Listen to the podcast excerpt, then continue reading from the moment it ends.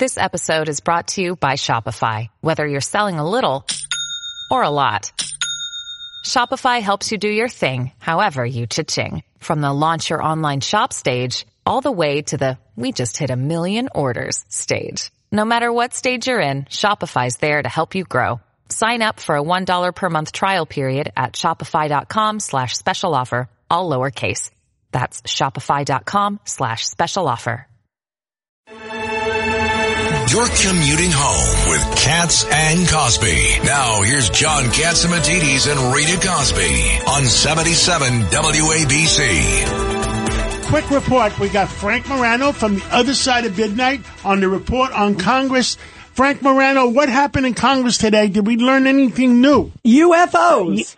Yes, this was completely unlike the other two U F O hearings that we've seen, and I'd be curious to hear, um, you know, Congressman King's perspective of how typical or atypical this sort of a hearing was compared to a typical oversight committee hearing.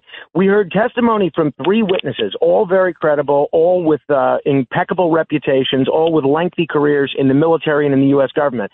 We heard from Ryan Graves, a former F eighteen pilot, who said when he was stationed in Virginia, they would see U A Ps so frequently, this is around twenty fourteen, that they would have to, he and his other fellow F eighteen pilots, would have to uh, make arrangements for essentially how to uh, dodge these U A Ps as they were flying. We heard from David Grusch, who um, gave that explosive interview with News Nation uh, a couple of weeks ago. This is a former senior intelligence officer and a member of the U A P task force. He said that uh, the government is in possession of aircraft of non-human origin, and he's been told by very senior people, he hasn't seen them firsthand, that they may even have uh, extraterrestrials. And we heard from retired Navy Commander David Fravor.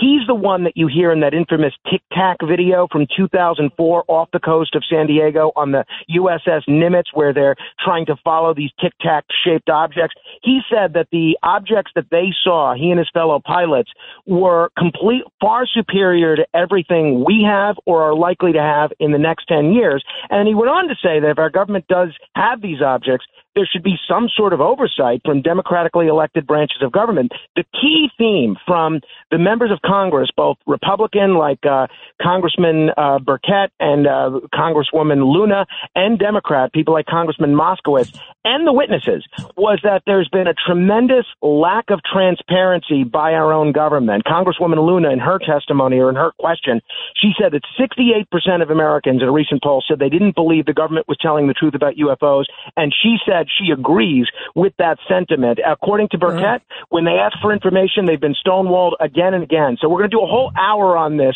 tonight. So tune in between one and five a.m. We've got some of the best experts. What time? I'm going to stay up. Members of Congress. Frank Morano, I'm going to stay up and listen to you. At two a.m., I will be up listening to you. Frank Morano, The Other Side of Midnight. And I've been told, but from other sources, that a lot of our technology came from... Uh, Guess what? The Other Side of Midnight. No, uh, very interesting. Frank Morano, thank but, you so much. But I've heard the fly, I've heard the flying saucers come from Staten Island, but that's another story. Just outside of your home in here. Long Island, I think. They don't want to pay the congestion pricing fee. They're that's it. I don't blame them. They fly above the. Uh, yeah, I don't blame them.